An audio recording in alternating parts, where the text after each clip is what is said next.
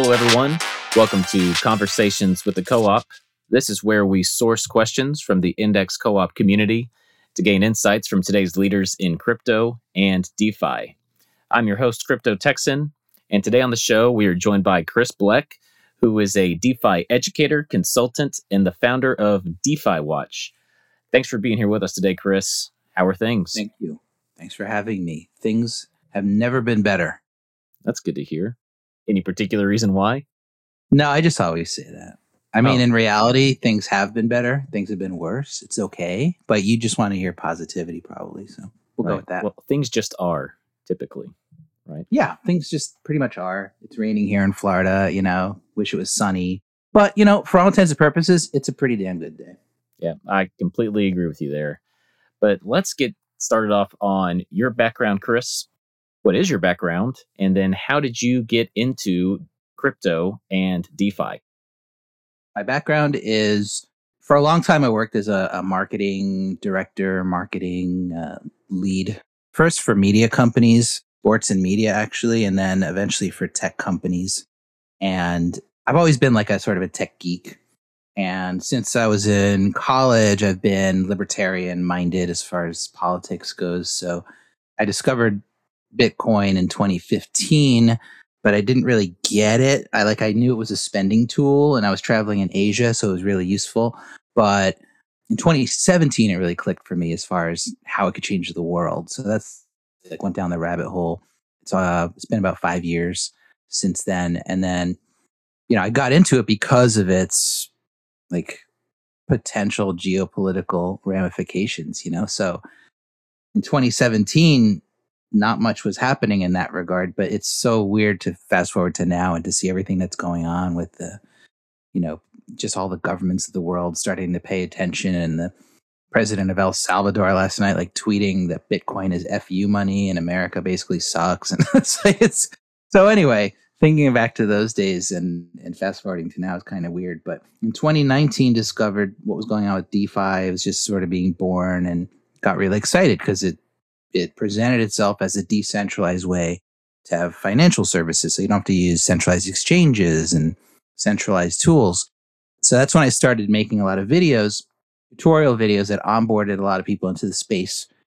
And um, I like to credit myself, and I think it's accurate with onboarding a lot of people in the early days, just with easy to explain, easy to understand videos and things like that about Compound and about uh, Aave and things like that and then uh, actually early, early, late 2019, early 2020 is when we sort of had the idea of admin keys um, become news to us, you know, and that was kind of a turning point for me because it's interesting with this space, and maybe you've experienced the same thing. I'm not sure which direction you came from, but if you come from the Bitcoin side of things, you come with the understanding that blockchains are trustless and immutable and you know uneditable which they are. I mean not all but bitcoin and ethereum are for all intents and purposes those things. But you start to if you until you really understand how smart contracts work you assume that they inherit those properties. And i came in I, I knew smart contracts had alterable logic but it didn't click for me what an admin key really was until like early 2020 and at that moment, I felt a little bit deceived, you know, by some of the the development teams in the space because they never talked about this control that they had. And if they did, it was buried deep in their docs. They clearly didn't want anybody to know about it. So to me, that was number one most important thing that I wanted people to be aware of in the space is that I thought this was way more decentralized than it actually was. And that's the most important information I think that that people needed at that time. So I really started focusing on sharing that. And uh, you know, fast forward to today, it's been like over two years of really just spreading that message. And the more I spread it, the more people want to hear it. You know, the more people are kind of shocked by a lot of these things. And as long as people are surprised by hearing about these things, uh, I want to continue to spread them and say them. And it's not because I want to like help regulators or any governments. It's because to encourage DeFi developers to to do better. You know, I just don't believe in using blockchains for centrally controlled applications. It's it's a violation of of the original reason blockchains were invented. So that's the really long-winded version of how I got to here. That's a great explanation, and that helps us with a, a pretty good base foundation. And yeah, I think if you look at your Twitter, you've you've gained a a pretty great following, a, a pretty decent sized following on Twitter. But with that, you've also, in a sense, kind of rubbed some people the wrong way. And I mean, I've talked to people on, on both sides of the coin. I personally am a big fan of your podcast and, and your tweets and just kind of going against the grain of all the hype that that does come from the DeFi space, and it does have its its pros and cons, right? I think I think you and I can both agree there, and it has its shortcomings as well. Mm-hmm. But don't know, like, what do you what do you make of you know some of these adversarial, I guess, relationships that you've developed on Twitter and do you see yourself as as abrasive sometimes on Twitter, maybe intentionally, or are you just out there just just speaking your mind?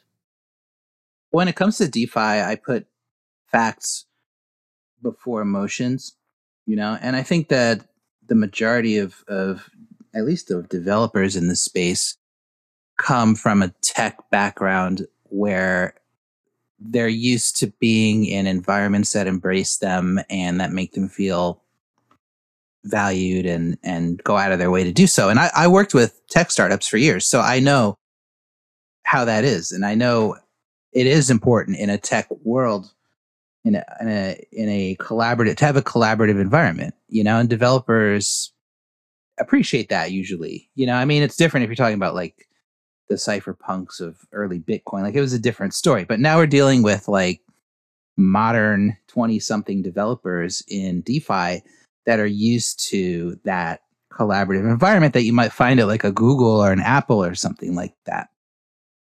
But my take on it is a little bit different where you know, if you're working for a traditional tech company, you have a lot of oversight. You have a lot of red tape. Even at a startup, you have red tape that you have to cut through before your work can impact a consumer. You know, and if you're developing an application with other people, you know, and you have to you have to go through XYZ, especially if you're a fintech app, in which case you have to deal with regulations, you have to deal with banks and security, and you you you can't just go out and uh, have an application where you can just steal all the money and run away to an island somewhere. So that's different in DeFi. In DeFi, you can you can develop and deploy an application that can, you know, sort of encourage people to deposit millions and millions of dollars, and you can uh, take that money, disappear anonymously, uh, mix it, run off, and never be heard from again. So that changes the dynamic a little bit. So that's why, to me, want to have a collaborative, friendly environment. But from the depositor's point of view, from the DeFi user's point of view, the number one most important thing to them is having the facts and having them in an unemotional, non sugar coated way. Because as soon as you, the, the, the idea of sugarcoating things and saying them in a nice, pleasant way, as soon as you go down that road, you're losing the intention of the facts. You're losing the the actual fact itself. So what I do and what I've what I've always done, which really irritates people, is I just say the fact. Okay. If a DeFi application gets exploited like one did yesterday with the Cash Cashio or whatever it was called, nobody, and this is a fact, okay? This is not a fiction. This is not a lie. This is fact. The fact is, nobody's more familiar with the vulnerabilities, the the problems that might exist with DeFi application and its code and its logic and its economics than the person who wrote it. Okay, than the person who built it. So to me, when I see an exploit, suspect number one, unfortunately, in an unemotional world, okay, which is where I try to live in this space, in an unemotional world where you don't put feelings first, where you put safety first, you always have to look at the developer as a suspect when it comes to an economic exploit. So that's just one example of a way that the development side of things, and a lot of users too, you know, plenty of people think that my approach is they, they say it ranges from just cold hearted to straight up lies, which is false. You know, I don't lie. But to me, it's logical when you're dealing in a space that is that has zero separation between user and developer. There's no safeguards, there's no regulators, there's no safety net at all the vast majority of the time. So that's my take on it and I'm I'm unapologetic about it entirely. Yeah, so it it seems like that you know previously when you first found out about DeFi and decentralized finance, you thought, yeah, this is great. You know, all these financial services that can be run on the blockchain without a centralized intermediary, no custody. And, but then it sounds like later you discovered that really some or a lot of these DeFi protocols are not as decentralized as most people think that they are.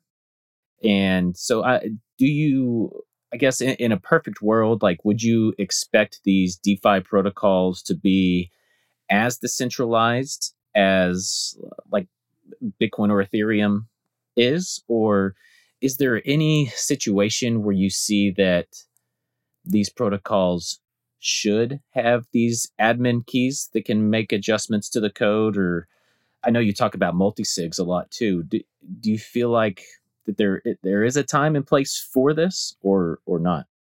Sure. Yeah. I mean, I, I think that a lot of the applications that have multi-sigs need the multi-sig because of the way that they chose to develop the application and the complexity of the application and the lack of faith that the developer has in their own code. That's really what it boils down to. When there's a multi-sig and the intent is to be able to fix problems as they come up, that means they're expecting problems. That means that they don't trust their own code to operate as intended.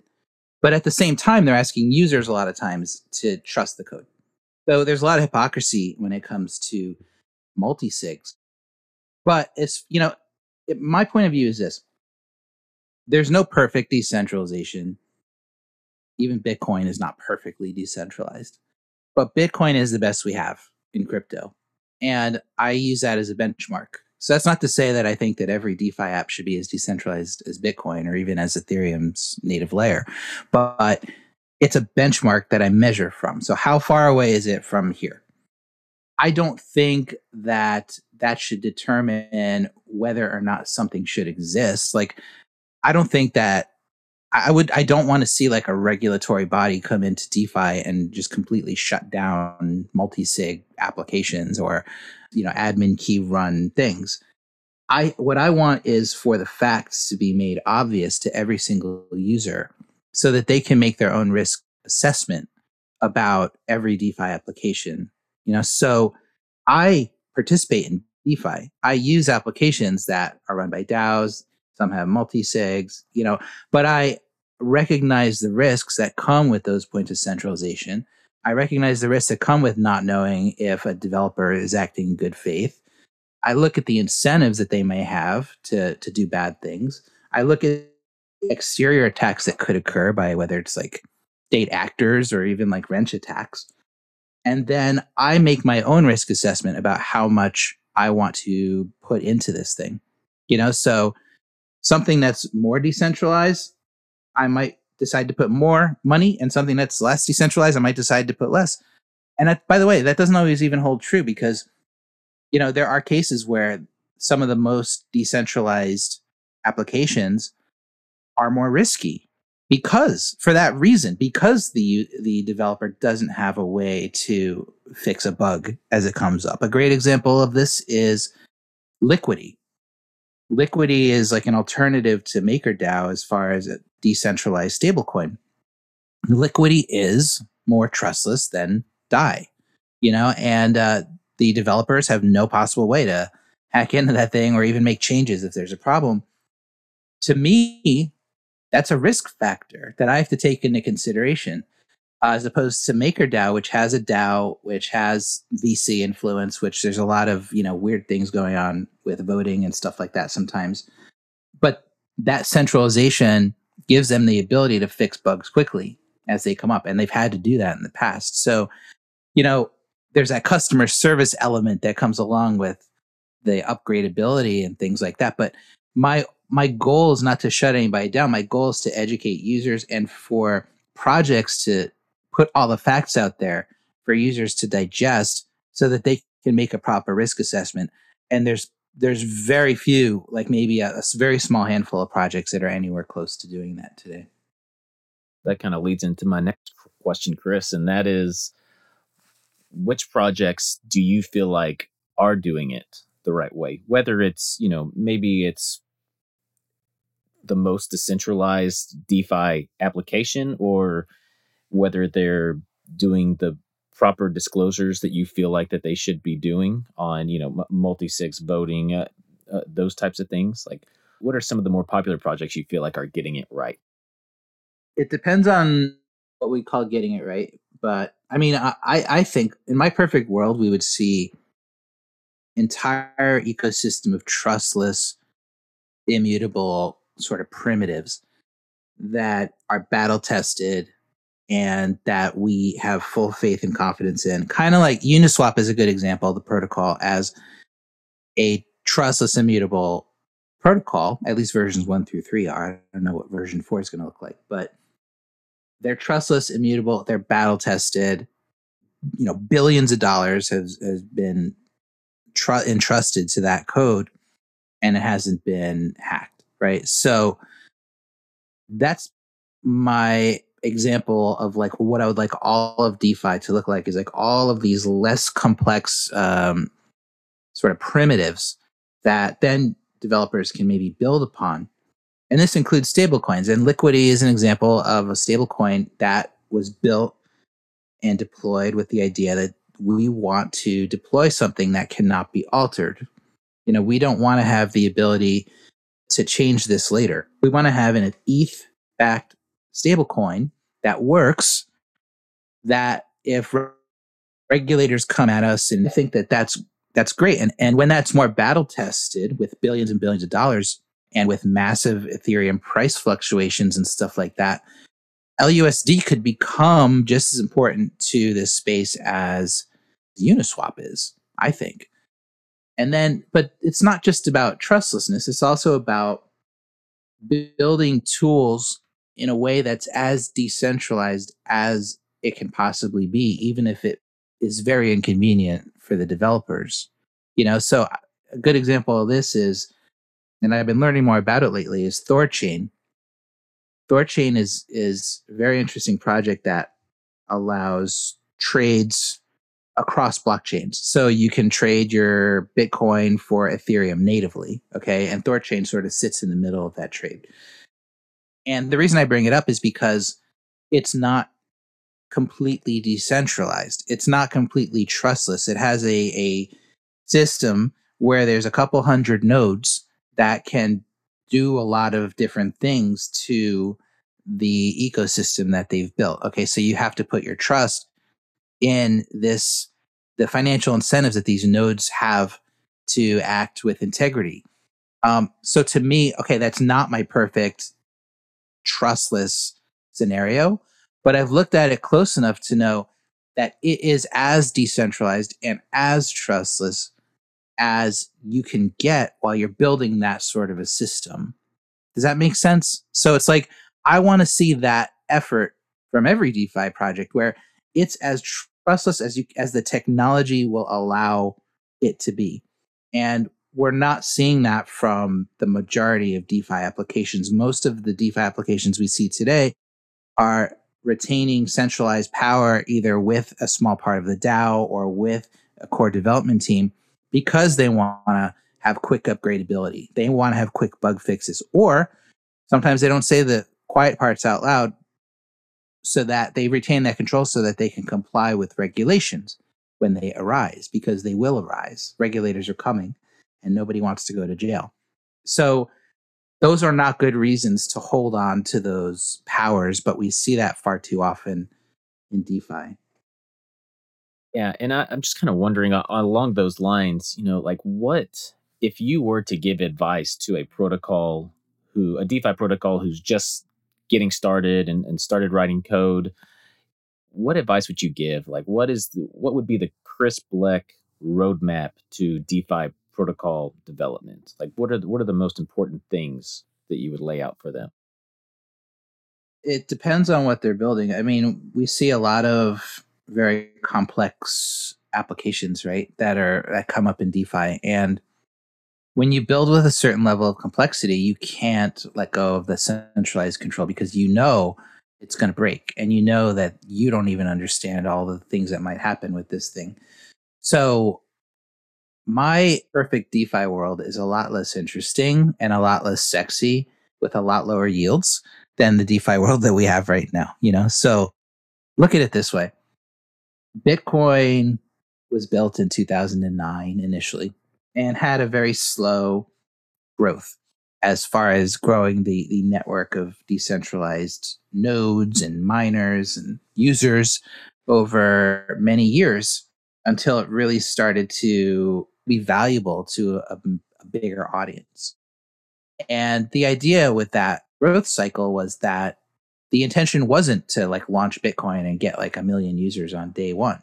The intention was to build a trustless, immutable primitive for a digital currency that would grow organically over a long period of time. Now, there was really no other way for Satoshi to do it because there was nobody in 2009 that gave a crap about digital currency, really, no less like an immutable blockchain. So, you know, it was it, it might have been different if VCs were throwing money at Satoshi on day one, right? If Satoshi d- deployed Bitcoin and immediately got, you know, was able to raise like $10 million from VCs to, to build a team, to build a company, you know, we, we might have had a whole different situation. So he had the luxury of almost time not having that access. But that's the only real way that you can build fully decentralized applications, you know, is to let them grow organically over time and to keep them simple and to keep their their utility simple. Now, that's obviously not happening in DeFi, and that's obviously not going to happen in DeFi because there's too much incentive to to grow quickly, and there's too much incentive to build a business. A lot of people are coming here just to build a business, which I see again as okay. Like I don't have any grand visions that Ethereum is gonna is gonna turn into Bitcoin at any point and start to just sacrifice profit. You know, so I think that my advice would be to decide early on are you in this for the principle or are you in this for the profit you know because it's going to happen really quickly where you get where you have to make that decision like am i going to sacrifice potential profit my own personal well-being potentially? Am i going to make sacrifices in order to put decentralization first? Or am i going to make decisions that are going to guarantee my safety from the law? You know, am I going to make decisions that are going to guarantee the safety of my employees, of my company, so that we can ensure that we have a business ongoing and put those decisions over the, those of decentralization and then make those decisions clear to your users. Because your users more often than not think you're way more decentralized and think your thought process is more decentralized than it actually is. And that transparency is what i'm after. Like I'm not after, I'm not trying to tell people what to do. I'm trying to tell people you got to be transparent because if you're not, you're going to have regulators banging your door down and ruining your life because they're going to force you to comply with things that you don't want to comply with. And you're going to ultimately become a tool of the regulators as opposed to building an alternative system. Yeah. And a little bit on the subject of regulation in the space. I know you're a very big privacy advocate as well. And I think when you look at Bitcoin, you know, that's not really that private. Uh, Ethereum, also not that private. And I, I feel like even when you're using protocols like Tornado Cash on Ethereum or a, a mixer or CoinJoin on, you know, Bit with Bitcoin, um, it's it's still not that incredibly private. So I I want to get just your, your takes on a couple things. Like, do you see value in I guess like privacy protocols like Aztec or, or privacy coins like Zcash and Monero? And just kind of want to get your thoughts on privacy as a basic human right in general. Absolutely, yeah. I see value in all of them. And um, you know, the narrative's being built that privacy is really only needed by criminals and by drug dealers and terrorists and you know whatever. And my response to that is always, you know, do you have a door on your bathroom? Do you want people to watch you when you're sitting on the toilet? No, right?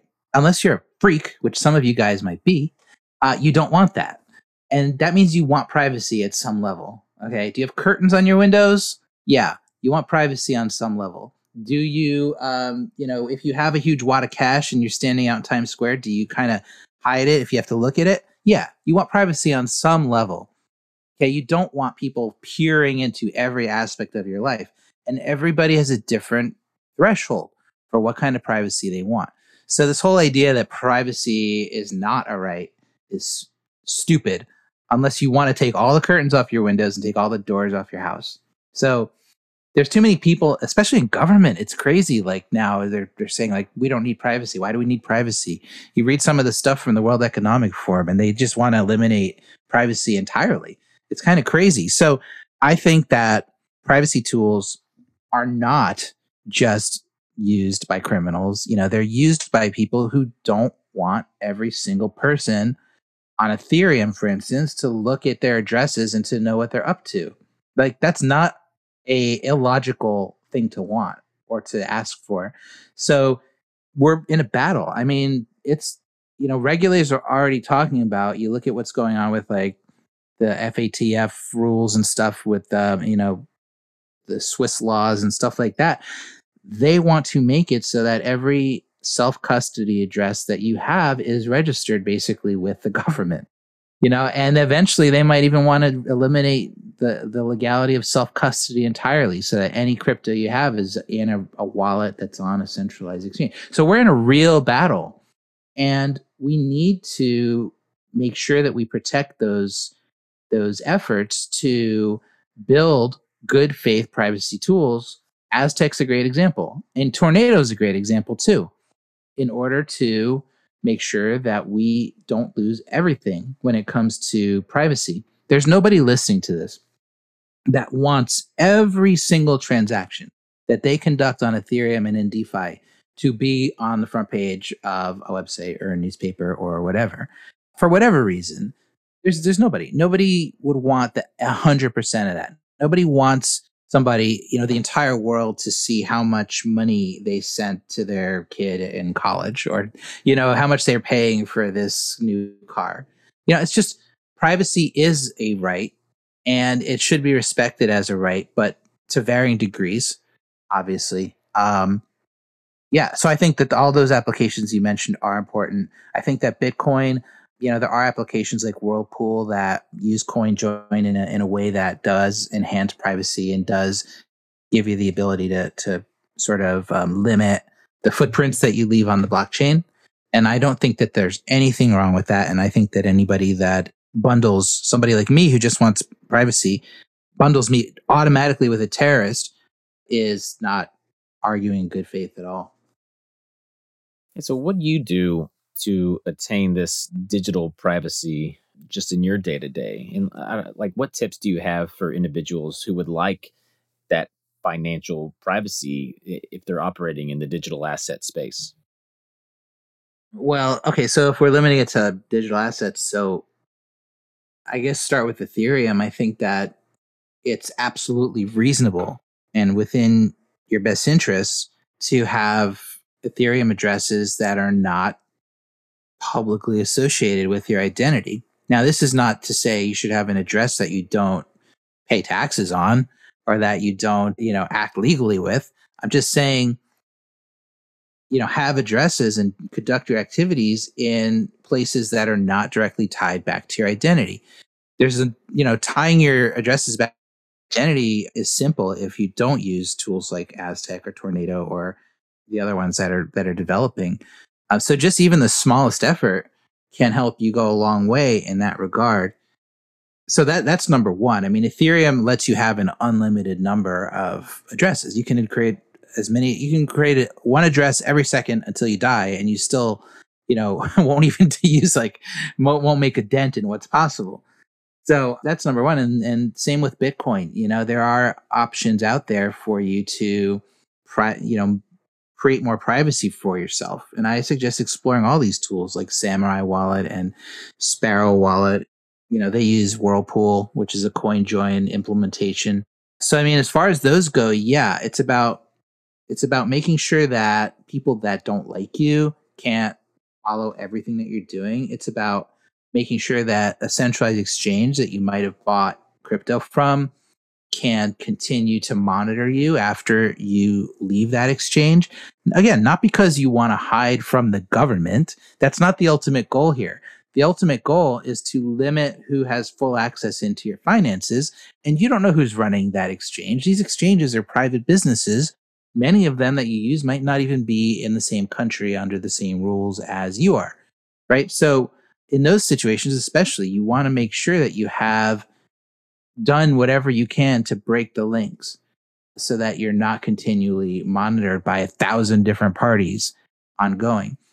And one other thing I just want to mention is you need to keep in mind that steps that you take today, um, even when you're using things like Monero, that you know most of us agree are pretty strong as far as privacy goes and things that that you can do today.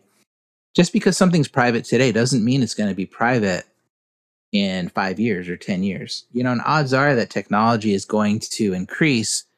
And in five years, you might think, okay, well, I'll just move to whatever the new privacy thing is. But that doesn't mean that somebody won't be able to look back and see all the things that you did that you thought were private. And they were private at the time.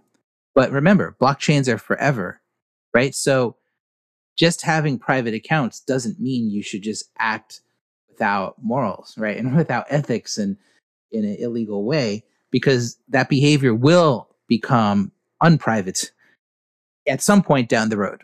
So I just want to throw that out there too, because too many people associate privacy with bad behavior. And I don't believe that that's a, a safe thing to do. Yeah. And I wanted to get your thoughts. There is this VPN, there's this centralized VPN called Orchid. Have you used that at all? Do you have any experience with that? No, I don't know anything about that. Well, I, I kind of want to move back over to the to the DeFi side and, and decentralization, but I appreciate your thoughts on on privacy. I also think that's really important in this space, and it's definitely something we don't have a whole lot of currently that we need more. It's of. not. It's really not respected in DeFi at yeah. all. Like it's there are very, very, very few DeFi applications that are giving any thought to privacy, and it's it's too bad.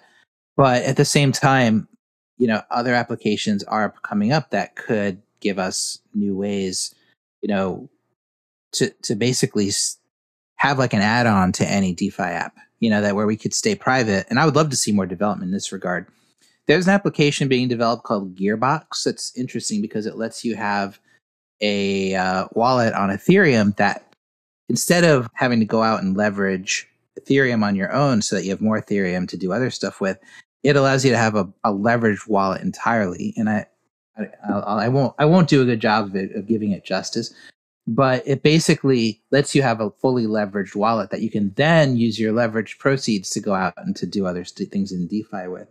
So, Aztec, for instance, is a layer two that is working on letting you hold your crypto assets on their layer two, but still utilize them privately in DeFi applications. So it's almost like an add-on, like an enhancement to the other applications that gives you the privacy that you might want. So more and more things like that are going to evolve. So, you know, if you want to build those those primitives that don't have privacy, there still might be ways that they can be used with privacy down the road.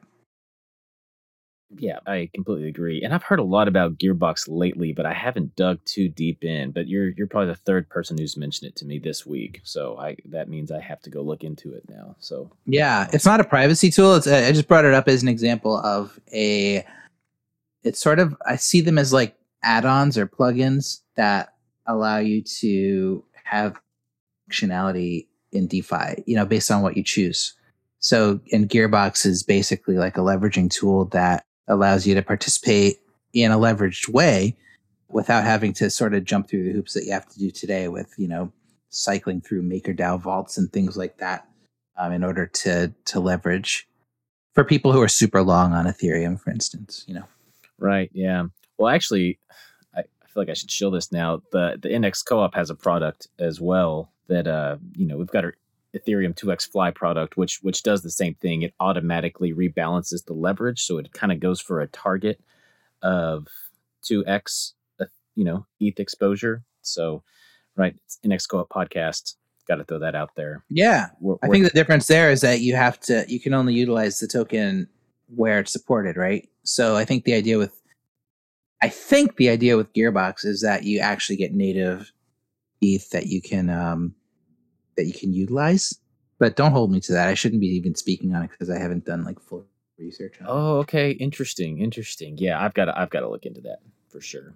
But anyway, yeah, let's move back over to uh, the centralization, the centralized tools.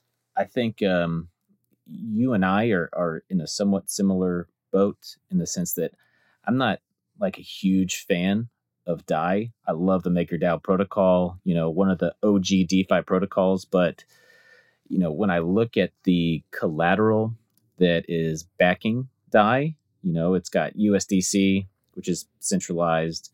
It's got USDT, which is centralized and maybe under collateralized as well. So DAI is decentralized, but it's it seems like it's collateralized by centralized stablecoins. Not not all of it, right? I think it's like 60% though.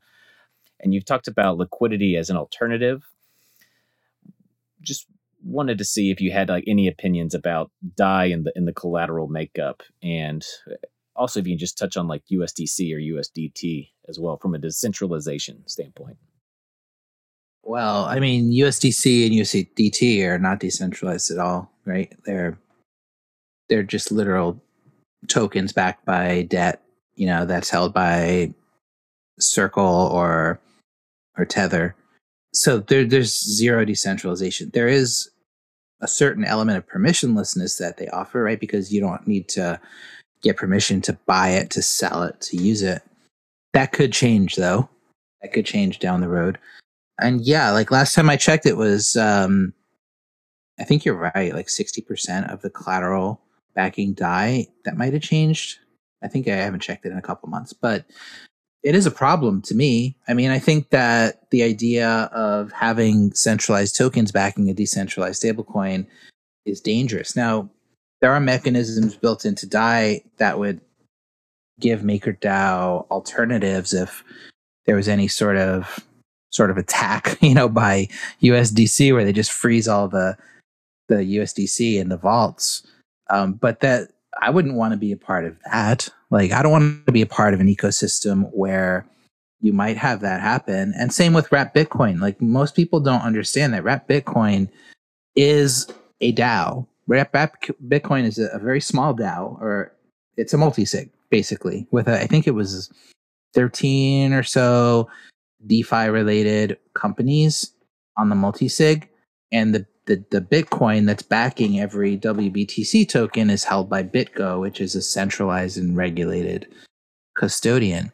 So that thing could be shut down in a heartbeat, which would freeze every WBTC token out there. It's fully within their power to do that. But people hold it as if, okay, it's like holding Bitcoin on an exchange. Yeah, the exchange could also freeze your Bitcoin. Yeah, it's the same kind of thing um, the difference is it's in more jeopardy because a regulator would look at an exchange and know what to do.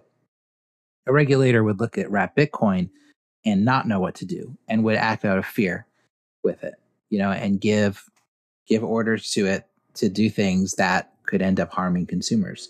So when it comes to DAI, yeah, I mean, I don't think it's getting any better. I think last I heard, there were looking in there parts of the DAO were looking into how do we bring like real estate into this as collateral? How do we form a corporation in the Cayman Islands that can um, sort of be the holding company for real estate that would be used as collateral? And I'm just throwing stuff out. These aren't facts. I just remember hearing stuff.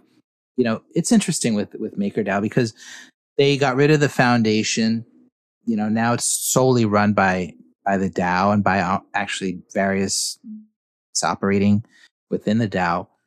But it's interesting to watch is that actually doesn't result in in automatically moving in the right direction as far as trustlessness goes. there's subunits of that DAO that are actually putting time, energy, and money into researching compliance, like KYC compliance. And what do we do if a regulator asks us to do this? What do we do if a regulator asks us to do this? And their reasoning is that they want to be ready if those requests come in. They don't want to be caught off guard.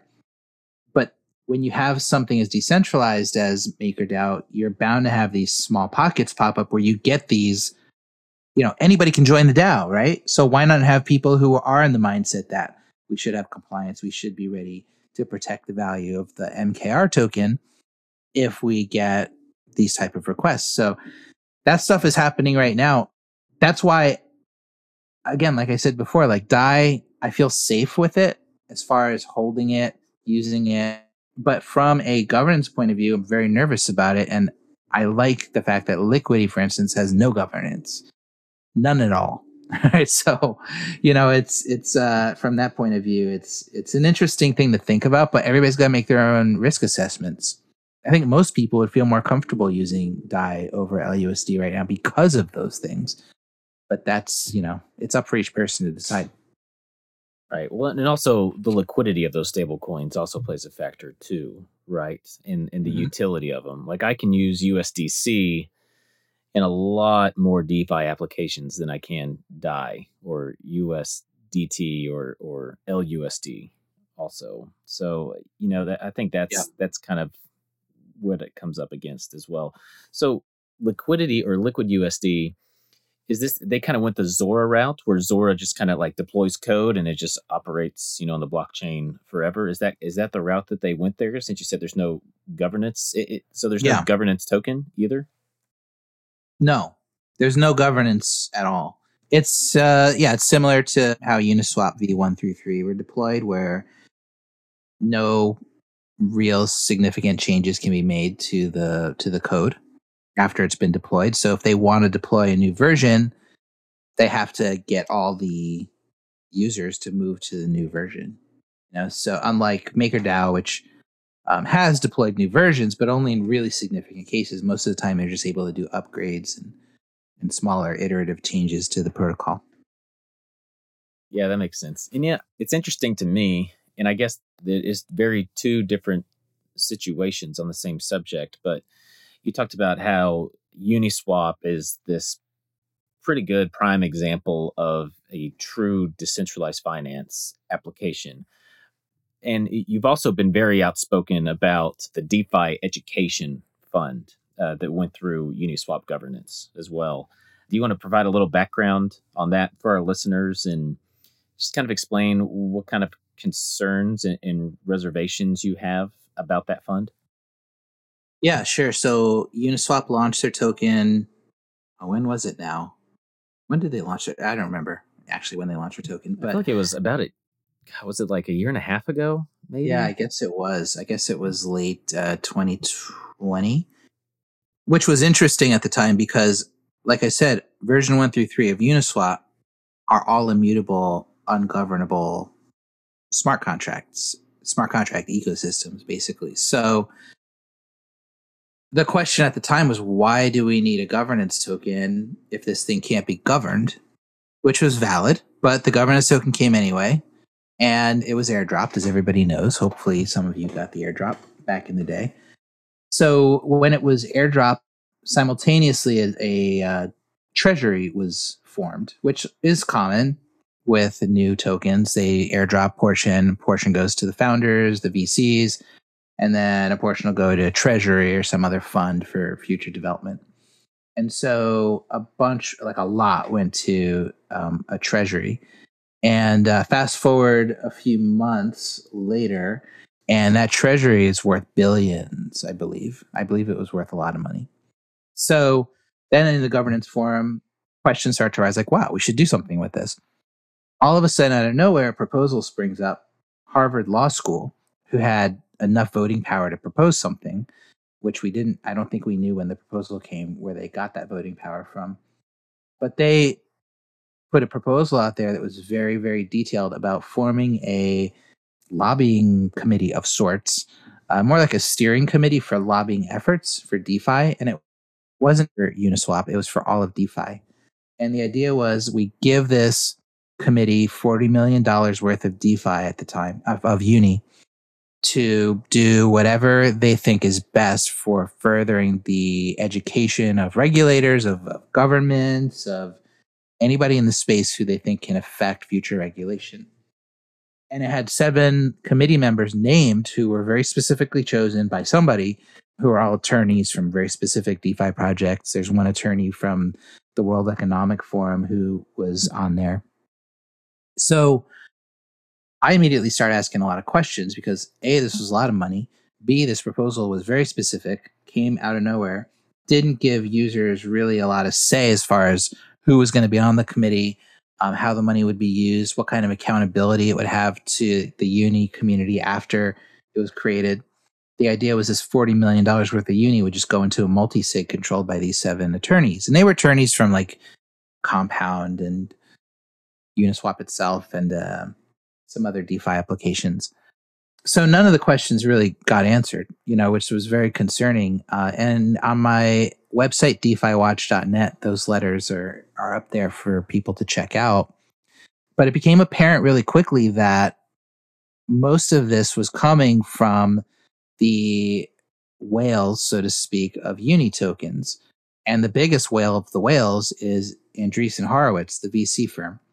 And it turned out that they had delegated the uni to Harvard Law School to be able to make this proposal and also to a number, maybe dozens of other um, university organizations, like minded people in the space who ended up voting to get this thing pushed through with basically zero negotiation, zero compromise. And so the question after that was who came up with these ideas? Who came up with this concept to have this sort of legal slush fund that Andreessen was so enthused about. And that's never really been figured out entirely. But what we do know is that the proposal would have not been proposed, would have not been voted through, and the people on the committee would not be there if it weren't for Andreessen's influence. So, my takeaway, pure speculation still, but my takeaway is that this thing was put together as a way to further Andreessen's interests in the DeFi space and to make sure that any regulation that comes up down the road has the influence of a committee like this so that it favors the VCs, so that they remain safe in the space and so that they can have a committee like this, $40 million worth of tokens, without having to actually fund it themselves and do it themselves as a, as a uh, venture capital firm. So again, I don't have like firm evidence of any of this, but it's pretty clear if you look at, you know, all the facts around it, that that's the most likely thing that happened. And to me, that, you know, like we said before, Uniswap protocol, totally trustless, totally decentralized. Then you got Uniswap governance over here creating a token that isn't really necessary, and then it's being used. And uni holders are ultimately the ones that are paying for a fund like this through dilution, $40 million worth of uni. So it just was it was a lousy way to approach it. The questions never got answered, and I think that um, I still want to have conversations about this because it's so important to the future of the space. Didn't you have someone on your podcast who was a part of that DeFi fund organization, or am I remembering that incorrectly? Yeah, I had Marc Boiron, who's uh, he's now the uh, general counsel for DYDX, and we had a two or three hour conversation and he, I'm really glad he did it. Um, it was very frank and open, but I mean, basically, the takeaway there was that he didn't even. I mean, what he said was that he didn't have the information as to who came up with the proposal, why he was even on the committee. He was asked by another committee member, you know. So, what I said to him on that podcast was maybe you're so in it that you don't see what's going on bigger picture you know, and to me, once you look at the bigger picture, you look at the delegations that were made by Andreessen to all these different universities, to all these different people in the space that sort of think in the same way, you know, and it's very clear that Andreessen would not delegate to me, right? Because I don't, I'm not on their boat. Like, I don't believe that VCs should have so much influence in the space. I don't believe this space should be um, sort of drawn into woke culture. You know, I don't believe that Silicon Valley should be able to take over DeFi. So I'm not a delegate. Universities, on the other hand, are much more likely to be progressive minded and to think in the same way as as a Silicon Valley firm. And other there's other DeFi participants that also are on that boat too. So not you know this isn't a political thing to me. This is like should a big giant venture capital firm be able to sort of in a um, non-transparent way be able to take from a decentralized treasury with the sole intent of furthering their own vision for the space just because they have all of that money and that's really what i would have the same complaint if it was you know a different type of mindset that they were trying to further. But it's really clear that it was sort of an abuse of the um, the idea of a decentralized governance mechanism. And i want more people to understand that so it doesn't happen again. Yeah and i think there, there's a lot of people in the space who believe that the token voting system is definitely not the best system out there. But it's it's just the one that we have right now and it's good to see teams, in my opinion, experimenting with different types of eh, token voting or or other types of governance that possibly could prevent something like this to happen in the future. Not that I personally feel like it th- this was all that bad. I feel like that there is a lot of value in educating legislators and lobbying those legislators for the betterment of the crypto and DeFi space in general but I I can see how people, including yourself, uh, just kind of feel like the process in which this came about was probably not the best, maybe not the most transparent that it could have been. I think there's value in educating regulators as well. The question is, who's regulating them? Um, who's educating them? What are they educating them about? What are the incentives of those educators? Who's paying those educators? Do those educators have the incentive to put users' interests over the interests of corporations? In this case, 100% no. Everybody on that committee is getting paid by a DeFi company or organization or a venture capital firm. And we can't sit here and pretend that users and VCs are going to always have the same interests. We know they're not. We already know that, right? So the regulations that we ultimately see are going to tilt in one way or the other. Okay. Those people on the DeFi Education Fund are not going to put users' privacy ahead of the profits that a DeFi startup can make or ahead of the regulatory certainty that a VC can have that they're operating in a way that maximizes both profit and legal safety. You know, so that's my problem. My problem is that the people who are defining and molding the regulations are incentivized to act against users. And that's my and they're taking the funding to do the work from the users. You know, so they're they're taking from users in order to build regulations where users don't have a voice. So the right way to do this would have been to have half that committee represent non corporate interests and to have some sort of accountability back to the users who funded this thing in the first place. But that's what I asked for. But there was no consideration given to that at all. This was a straight up corporate initiative that ultimately is going to work against users. Could you ever have imagined in 2017 that we would be having these types of controversies in the crypto space? I mean, there were controversies back then too, but not on this scale. I mean, not as far as as as uh, dealing directly with, you know, like I, I've had talks and call DMs with people that are straight up with, you know, regulatory bodies or governments or you know so that that's the kind of stuff where in 2017 like if you even heard one mention of Bitcoin on the news, you're like, oh, wow, did you hear that? I think they said Bitcoin. You know, and it's it's now it's like every single day they're talking about crypto and they're talking about um, governments and how it's affecting Ukraine and, and stuff like that. So it's it's definitely a different scene from back then. And imagine in another like five years, man. It's uh we're just seeing the tip of the iceberg right now. Like five, ten years from now, this is gonna be absolutely off the wall bonkers. Yeah, it's the fact that we have Matt Damon doing crypto.com commercials kind of hmm. cracks me up still. I, I yeah. It, it's weird to think that we've, it, I mean, it is mainstream now. It's a, it's a niche in the mainstream, but it's, feels definitely a lot more mainstream than, than what it felt like uh, in 2017. It's mainstream till the next bear. Then everybody will forget about it again for a couple years, and then uh, then it'll. By the way, Matt Damon was a top signal if there ever was one, right? I totally agree with you. Absolutely. well, uh, Chris, this has been great. Like I said, I'm a fan of your podcast. Uh, for those listening, if, if you haven't checked out Chris's podcast, Proof of Decentralization, I highly recommend it. A lot of podcasts out in the space just do a whole lot of shilling, but he kind of digs in and asks uh, some tougher questions that maybe people just don't want to or are, are afraid to ask. So, Chris, yeah, we only have an hour on this and, and we're up on time, but just where can people go to find out more about you and what you're working on?